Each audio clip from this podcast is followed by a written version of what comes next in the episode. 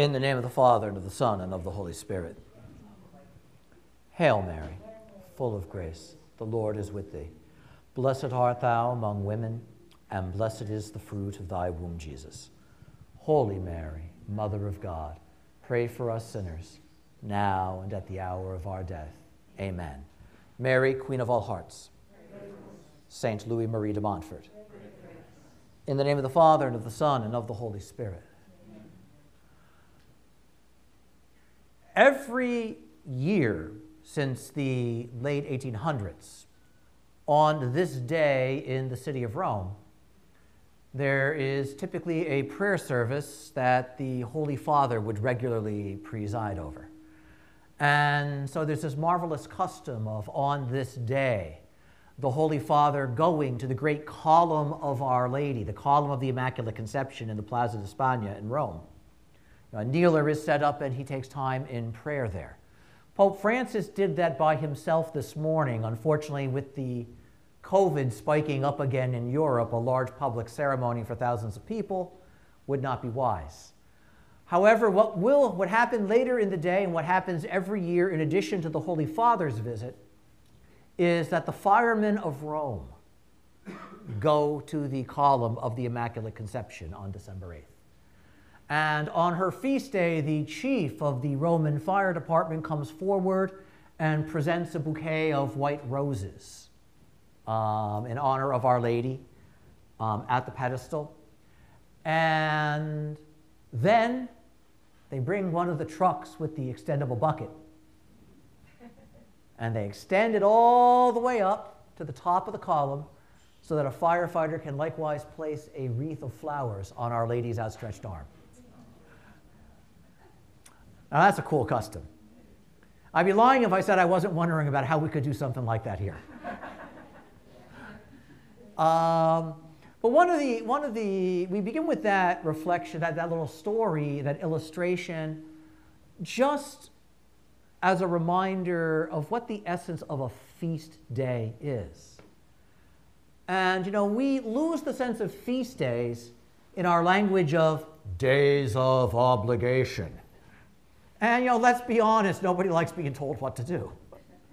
Um, and so when we think of a day like today as a holy day of obligation, we're already selling what it is we do short.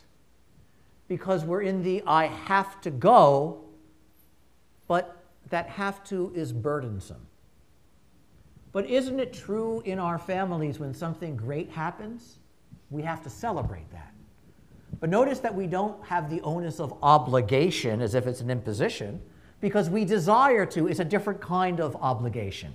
It's the obligation of love, the obligation of joy. When we speak of days of obligation, that is in fact what the church is stressing. These are feast days. And therefore, they are not days primarily for tears or for hardship. They are days of a certain joyfulness days of a celebratory character. And this example of the firefighters in Rome, this is their day, and they celebrate it with Our Lady. And in doing so, they celebrate her, is a wonderful and powerful reminder of that. In fact, devotion to Mary has a number of these marvelous touches to it. There's the blessing of grapes and vineyards in France, connected with September 8th, the Nativity of Our Lady. There is the custom in many parts of the world to pass out candy on Our Lady's feast day. And it comes from the words of that beautiful prayer that names her our life, our sweetness, and our hope.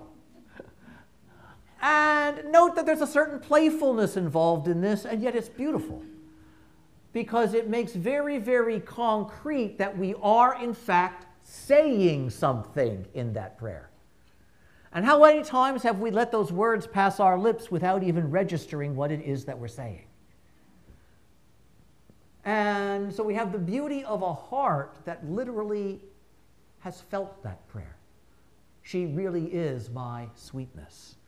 And we celebrate her on some levels by celebrating that sweetness and sharing it among ourselves. These are simple things, but they are very, very beautiful things. And so it is right and fitting that we gather here today for a prolonged period with Our Lady. We call it a retreat day, but what it really is is a celebration of our Blessed Lady, the sinless Virgin, in the light of this unspeakably great mystery of her Immaculate Conception. And notice, when we do this, we're not thinking first of ourselves. Note how wonderful that is. We're not here saying, Yay, me.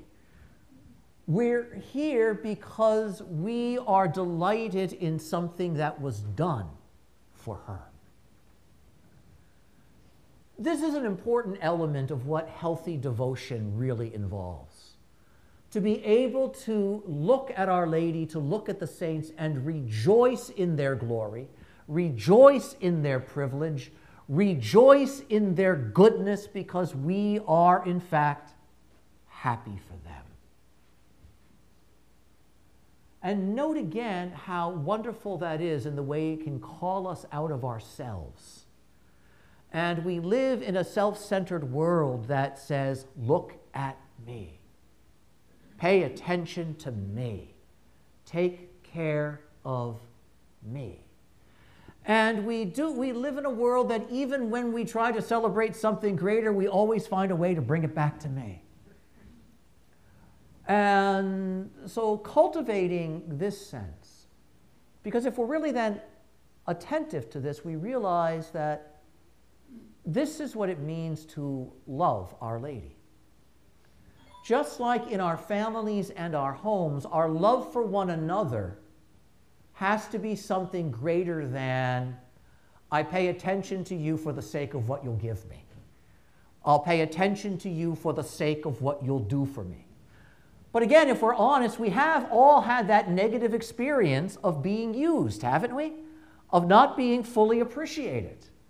Of you're there for me when you need something, but when I need something, where are you? You're there for me when you get something, but when, even when something good is happening in my life, it doesn't touch you, it doesn't affect you. Because you think there's nothing in it for you. And note how these kind of dispositions, which creep in all the time, can stop our love short, can cut off its growth. And it requires a certain reorientation of the heart to move beyond that. That, too, is one of the reasons we have feast days, where we gather to celebrate what God has done for someone else. And in doing so, we know that that involves us. In doing so, we know that it involves the world. In doing so, we know all of that, and yet our joy is not merely the joy of what I've gotten out of it. It's the joy of what has been done for someone I care about. And so these are moments. These are moments across the liturgical year, these Marian feast days in particular where the church puts Our Lady before us in the unfolding of all of the things God has done in her, through her, and for her, for us. But so that we might pay attention and see how great a place He has given her. That we might pay attention and see the great things He has done for her. That our hearts can be moved with awe wonderment and admiration. Because when that happens, love for her begins to grow within us. This is vitally, vitally important because without doing this, love for Our Lady doesn't grow. And St. Louis de Montfort, when he speaks about devotion to Mary, and he talks about what the essential characteristics of genuine, authentic devotion to Mary are, says that the very first characteristic is that it is interior. It is something inside. of us. But then he says something very important. But it doesn't get in us by accident. It doesn't magically show up inside of us. It has a source.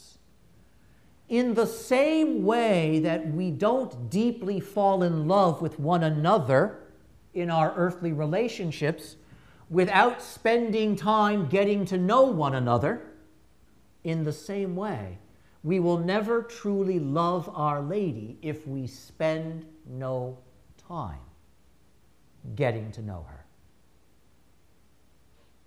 And note, this is not the same as spending time asking for her help. We should do that. But there is a deeper level of knowing Mary than just knowing the favors she does for me. And that is knowing her. In the same way, I would have a deeper way of knowing you than simply knowing the things you do for me. That's good, and it allows me to appreciate you to a certain degree, but that's not fully or truly knowing you. And this is why, then, the great saints have always recommended that practice of regularly setting time aside to think about Our Lady's goodness, her privileges, her glories, and trying to understand them. Because the more fully we do that, the more fully we know her. And in the case of Our Lady, the statement is the old statement is very true. To know her is to love her. But that deep interior love, which marks a genuine devotion to Our Lady, has a source. It's not something that just gets spiritually infused in us out of nowhere. And so it is something we can work for, and it is a grace we can ask heaven for. But it does require us taking time to pay attention. And so note how beautiful it is that all of these periods throughout the year, we have moments that are built in where the church pauses and does exactly that. Out of love for Our Lady, we celebrate her, and in that love and that celebration, our knowledge of her deepens so that our love may grow stronger. And what a beautiful pattern, what a beautiful rhythm this is. And it's out of that depth, that interior depth of affection for Our Lady, that these other customs emerge. Whether it's the firemen and their wreath, families in parts of the world with their bags of candy, whether it's the, vi- the, vin- the, the winemakers and the blessing of their vineyards Whatever these things are, they come from this. And it's also important to understand that the reason why we have holy days of obligation in the first place is to allow the opportunity to celebrate. Because the simple fact of the matter is, the reason the church implemented something called a day of obligation was because the common people, us, lived in a world where they never had a day off. Ever. Imagine that. Every day, the world owns my time. Every day, if I want to support my family, every day, I have to work long hours and I am always exhausted. And there's never a moment to catch my breath and look up especially in a period where so much work was physical, demanding, dangerous, and exhausting. And because those who had the luxury of being able to rest were those who owned the businesses and paid the salaries, and they got rich by paying low salaries and not giving anybody a day off, the church intervened economically, actually, and said the people have a right to rest, rejoice, and celebrate. And so that they can exercise that right, we are going to require it. In our modern world, we've got it backwards. Oh man, I'm losing free time because I have to go to church. And the reality is, there's such a thing as free time in many parts of the world because the church put these days in the calendar and said the people must have these days off so that they can go to church. And so, note, going to church was part of the resting. And the celebrating was part of the resting and the recovering from the toil of the world. It was a way of reminding ourselves we don't belong to our jobs. We don't belong to our needs. And that the pursuit of worldly profit must always be subordinate to the pursuit of heavenly goods. Marvelous idea that is. How refreshing. And you know, if we're honest and we look at the world today, don't we see that we're going back in the wrong direction again? We're going back in those directions of longer hours, of being available 24 7, of the sense that there is no point to catch a breath and to take a day. And so on this day, Our Lady really is our life, our sweetness, and our hope. She is our rest. And we rest with her. And we rejoice in her and with her on this day because we know the tiredness and the frustration of not being able to rest.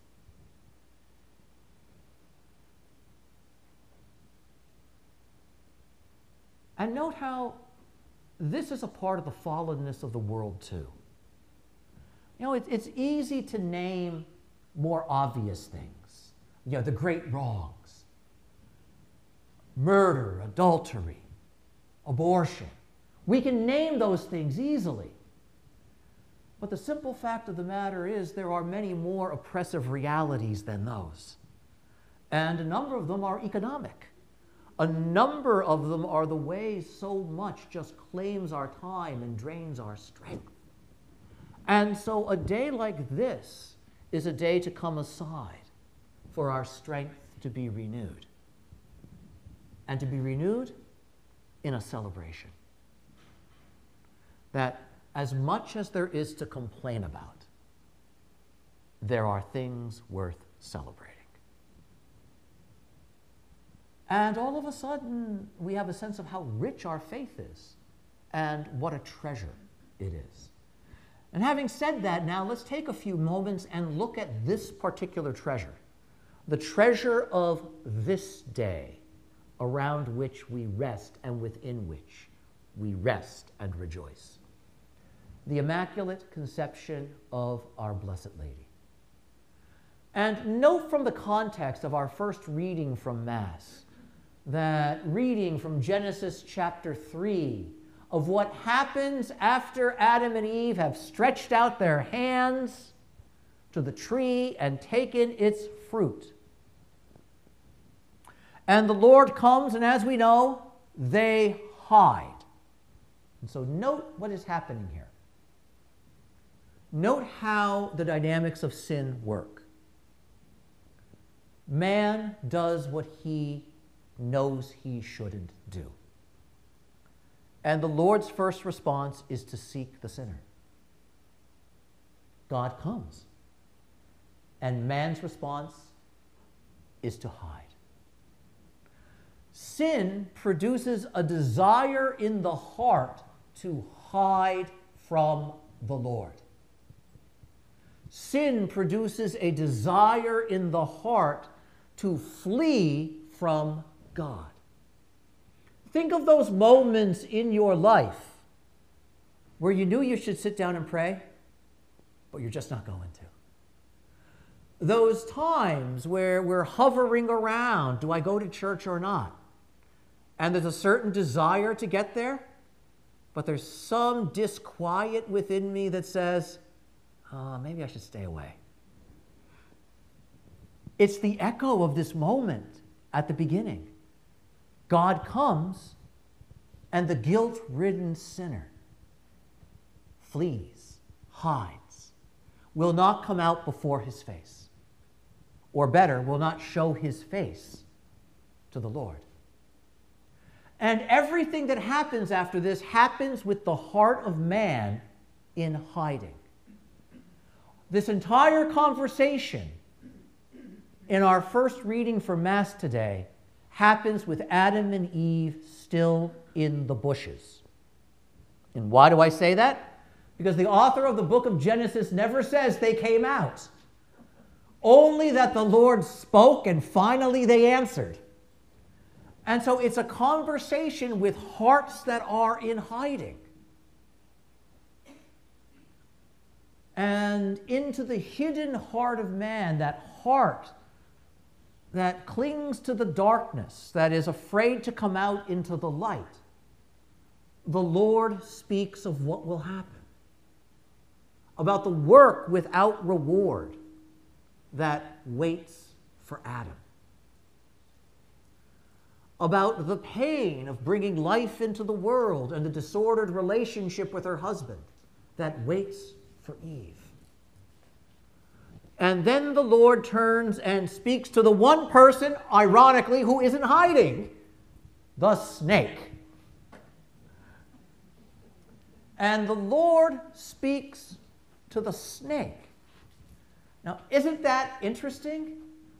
We don't think of the Lord going out of his way to talk to Satan, do we? And yet, here, the Lord now, man remains hidden. It's not that God doesn't know where he is. The Lord knows exactly what bush Adam is hiding behind. And so, no, this is not an issue that Adam has concealed himself from anybody except himself. The Lord knows his heart. The Lord knows where he is. The only one in darkness is sin fallen Adam. Sin inflicted Eve. The light of the Lord is there. But they cling to the shadows, they make their home in the shadows. And because they do not have it within them to come out of hiding, even though the Lord is standing right there. The Lord then turns and speaks to that one who has caused this. And he says, This is the reality you've given them. And they are trapped in this reality. They, for whatever reason, can't escape it. On the one hand, Adam and Eve could step out of the bushes anytime they want, and yet on the other hand, they can't. Something within them is holding them back. You see how disordered the heart has already become. On the one hand, they would want nothing more than to be with God. On the other hand, all of these insecurities and other hungers and appetites and urges are there that they also want, that they also indulge. And they're caught, they're paralyzed, they can't step forward. And because they're remaining there, the Lord says, This is what remaining there means. By the sweat of your brow you shall toil for the fruits of the earth. You will seek fruit, and it will give you a harvest of thorns. Your urge shall be for your husband, but he shall lord over you. No longer equals. With pain will you bring children forth. This is the world you've caught yourselves up in. Let me tell you how it's going to be. That is the world. And then he turns to Satan and he says, And now let me tell you how it is going to And so our first reading for Mass centers around the Lord turning to the serpent and saying, Let me tell you how things are going to go. Boy, that reading sounds a little different now, doesn't it? The Lord turning to the evil that has brought all of this destruction into the world and says, Now let me speak to you. And so here now we have a word of light spoken to the prince of darkness. On your belly shall you crawl, and dust shall you eat. In other words, you are not a great, mighty, and proud dragon. You, before me, are more like a worm that grubs on the earth. That is who you are and who you will be. What a remarkable statement. And then he says, And I will put enmity. The word means hatred. Okay, we, we, we make it all nice by translating it as enmity. It, it means hatred. Now, think about this for a second. Don't we grow up thinking hate doesn't come from God? Oh, yeah, it does. This one does. The one hatred that God has placed in the world is this one I will put hatred, hostility, animosity, opposition, warfare. I will put that between you and the woman.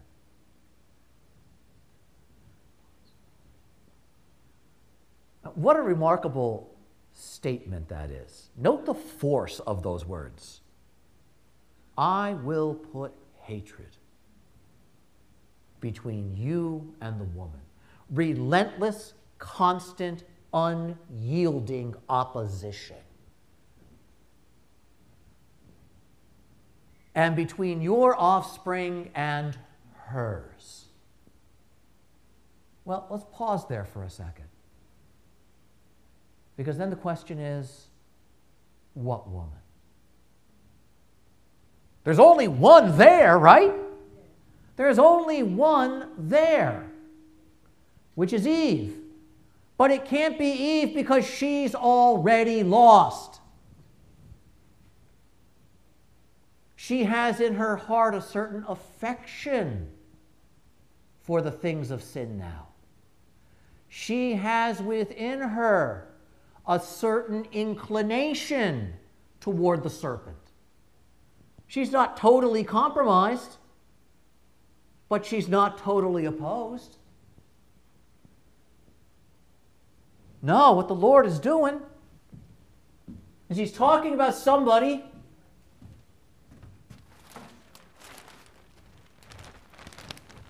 who is not standing there physically present at the moment. I will put enmity between you and another woman, the woman. Note what the Lord is announcing. There will be the woman.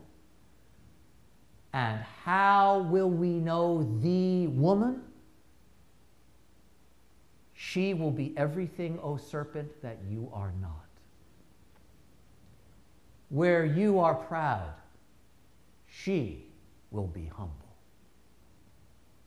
Where you have nothing but poison in your fangs, she will have nothing but kindliness in her heart. Where you are the prince of lies, she will be the wise queen of truth where you seduce all hearts, her heart will not allow you entry. Notice what the Lord is saying. This is what he is saying.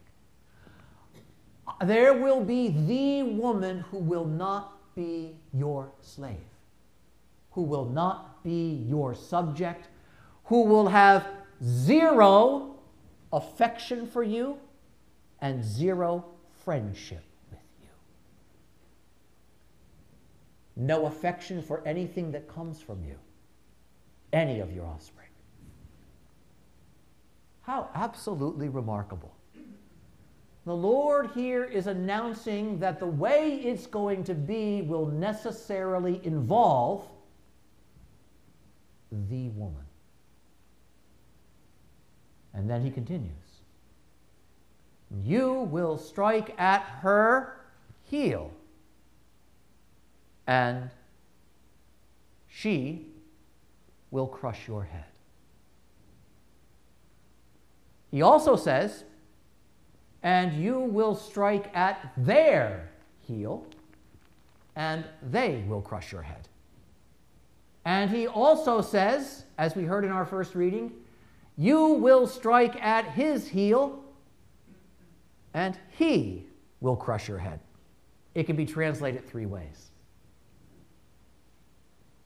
Note how marvelous that statement is, those many levels of meaning but all centering around a fundamental opposition between the source of sin and a woman completely opposed to sin, a sinless woman. This is the initial word of the Immaculate Conception. That woman, the woman without sin, who will have offspring offspring opposed to all of those who flow from the serpent. And on the one hand, that would be the great virtues against the great vices, but on the other hand, he is saying the woman will have children. And the children of the woman will likewise live in a fundamental opposition to you and all of your children. And among those children there will be one. He. He who will be offspring of the woman, son of the mother. And he will crush your head. But again, note how violent the imagery is. You know, the Lord is talking about hatred and crushing heads. You know, note how sharp that language is. This fundamental, relentless opposition to the Lord, and note how aggressive, how bold the language of the woman is. Your head will be crushed because of her. The crushing of your head will happen through her.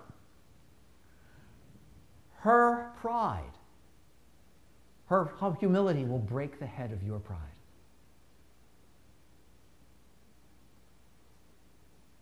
What a remarkable image. This word that the church has long called the gospel before the gospels, the first promise of salvation. And note how, even as the Lord talks of that great champion, the son of the woman who will come, he first mentions the woman. That first blush of dawn that heralds the arrival of the sun. That bright and brilliant and sinless morning star that announces the coming of the victorious sun who will dispel all darkness. This is what we celebrate today in celebrating her clothed with all the virtues that were taken, rudely snatched away from Adam and Eve, filled with the blessings in their fullness. The woman. Where Satan is filled with spite, she is filled with charity. Where Satan is filled with selfish ambition and greed, she is filled with grace. And so it is then. When the moment of saving this world has come, what do we see? Gabriel comes to Nazareth because a woman is waiting there. Note how marvelous that is. And why is she there? We find out from the angel she is there for the sake of a son who will come into the world only through her, the woman. In the book of Genesis, as soon as man has fallen into guilt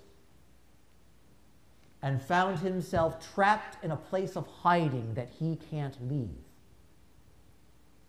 the Lord who came seeking him in his woundedness promises the day of the woman. And now, centuries later, we have a name for the woman. And her name is Mary.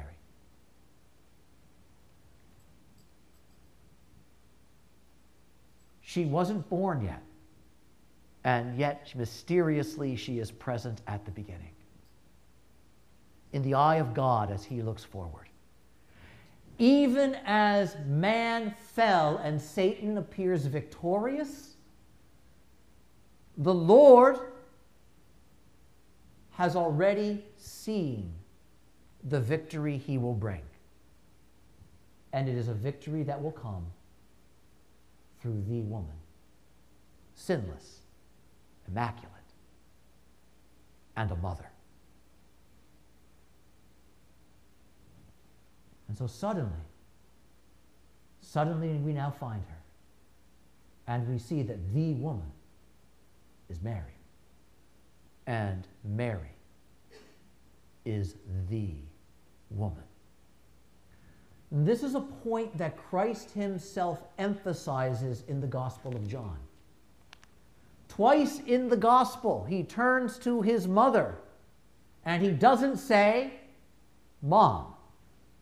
And he doesn't say Mary, he names her woman, including that great day where hanging on a tree, he effected the redemption of those of us who fell into the grave at the foot of a tree. And looking at the foot of that tree, he who saw the fall of the first woman at the foot of a tree looks down at the foot of this tree and sees the woman and says to her, Behold your son. And all of a sudden, she who is the mother of the son has become the mother of many sons and many daughters because the woman will have offspring, many. Note how marvelous. Note how marvelous. And how the mystery we celebrate here relates to all of that. Because when the Lord decided that now is the time for me to come into this fallen world and seek after fallen Adam one more time, I will come through the woman. And it is the sinless Virgin Mary who is his first abode and his first resting place here on this earth. It is the sinless Virgin Mary who is that glorious gateway. Imagine that. When Adam and Eve are cast out of, he- out of Eden, what does the Lord do? He closes the way and he places an angel with a fiery sword right by it so no one gets in.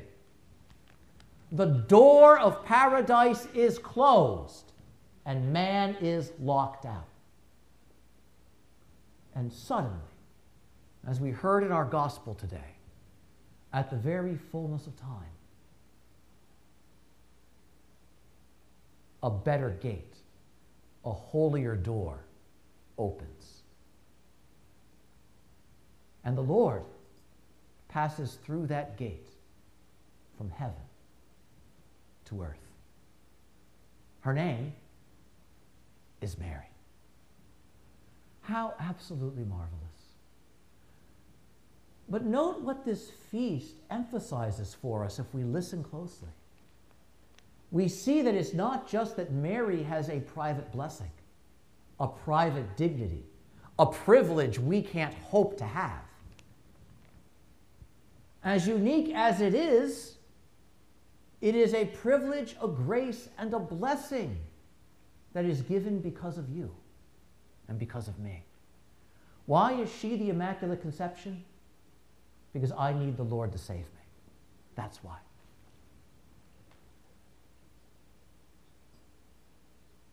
And this is the way the Lord has marked out for that salvation.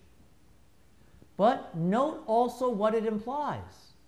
There is something about the woman that is involved in our struggle against sin. There is something about the woman that is involved with the coming of the gospel, the coming of salvation into this world. And there is something about the sinless virgin that involves the opposition of the people of God to the dark powers of this world. Boy, those are fighting words. This is why devotion to the Immaculate Conception was very popular among and a great animator of missionary vocations. Those who understood the faith involves confronting the dark and negative realities of this world. First in our hearts, but also in the world around us drew great strength from the word of the woman. And they understood to grow in faithful Christian life is to meet with opposition. Satan doesn't oppose those who cooperate with him. The world doesn't resist those who cooperate with it although it does consume them. But the minute one begins to turn toward grace, away from the false promises of the world, oh, there is opposition.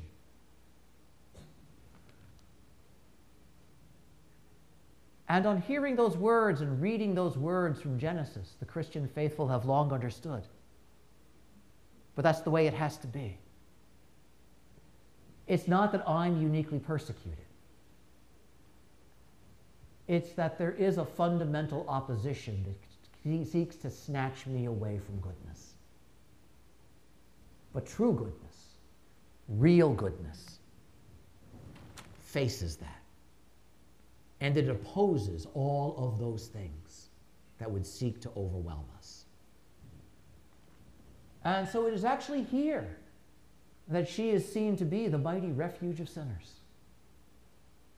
How marvelous.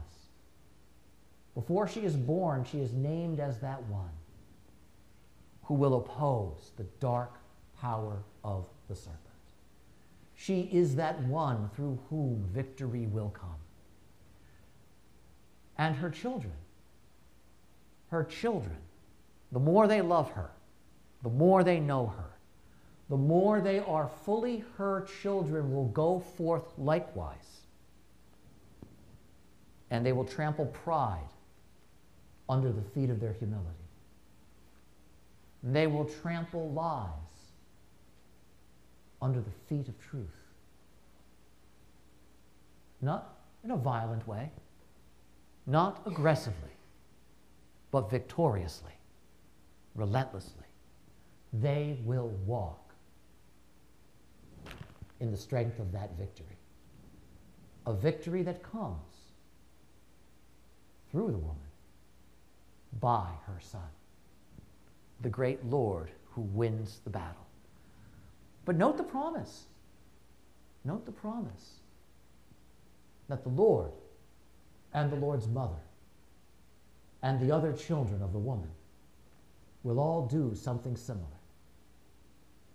They will be opposed to the serpent and his offspring, and they will crush his head.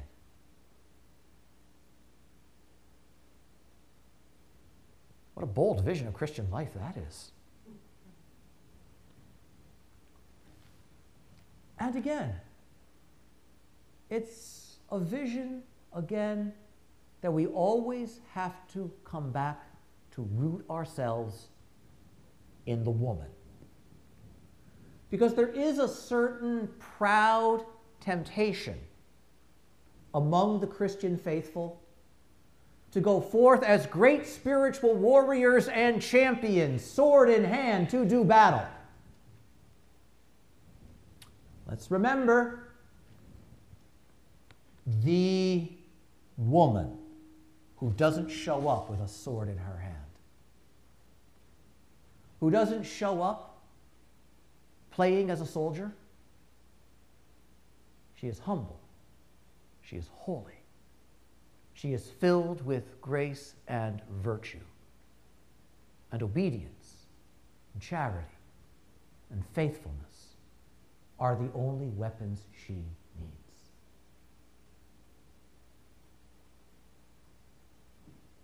Because she has the strength of remaining where God has placed her. And she has the strength of being strong with the strength of His will when she does what He asks of her. And so, as bold and aggressive as the language of the scripture is, it always comes back to who are we talking about again? The woman who doesn't use the weapons of Satan because she is opposed to him.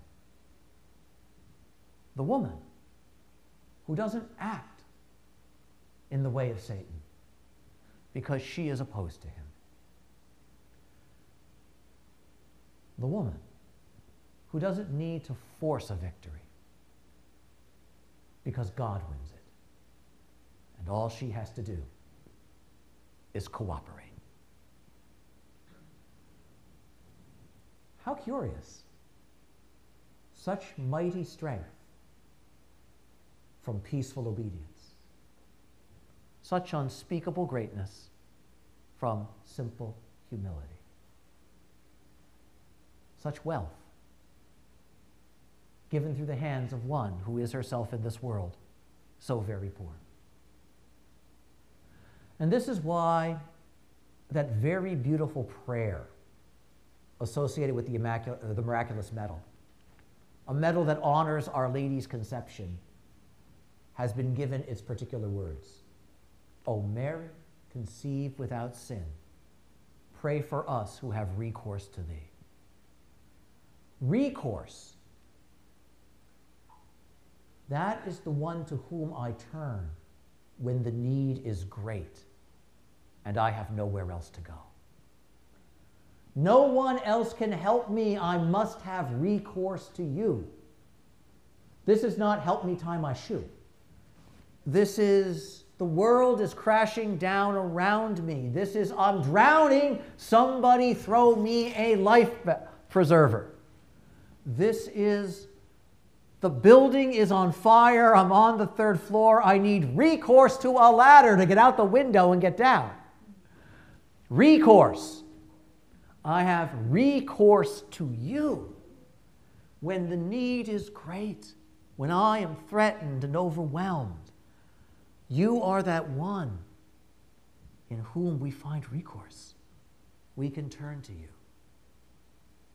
O Mary, conceived without sin, pray for us who have recourse to you. Why? The woman is announced when man is trapped in his helplessness and has no one to help the woman. But why do I know I can flee to her with confidence? Because she is sinless. And so there is no indifference in her heart. There is no vanity in her heart.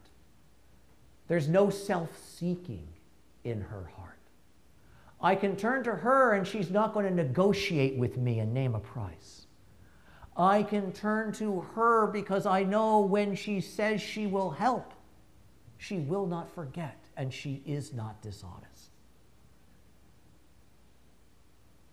Her sinlessness is why we have such confidence. All of those things that cause us not to have confidence in one another have no place in her. And so, just as the Lord could trust her completely, so can we. We celebrate on this day that woman, the woman whom God Himself was pleased to make a necessary part of our salvation. He could have done it in any other way, but He who is infinitely wise, completely perfect, will only do things in the best way. And the very best way is the way that from its very inception involves the woman. How good it is that we are here to celebrate this today. O Mary, conceived without sin, pray for us who have recourse to thee. In the name of the Father, and of the Son, and of the Holy Spirit.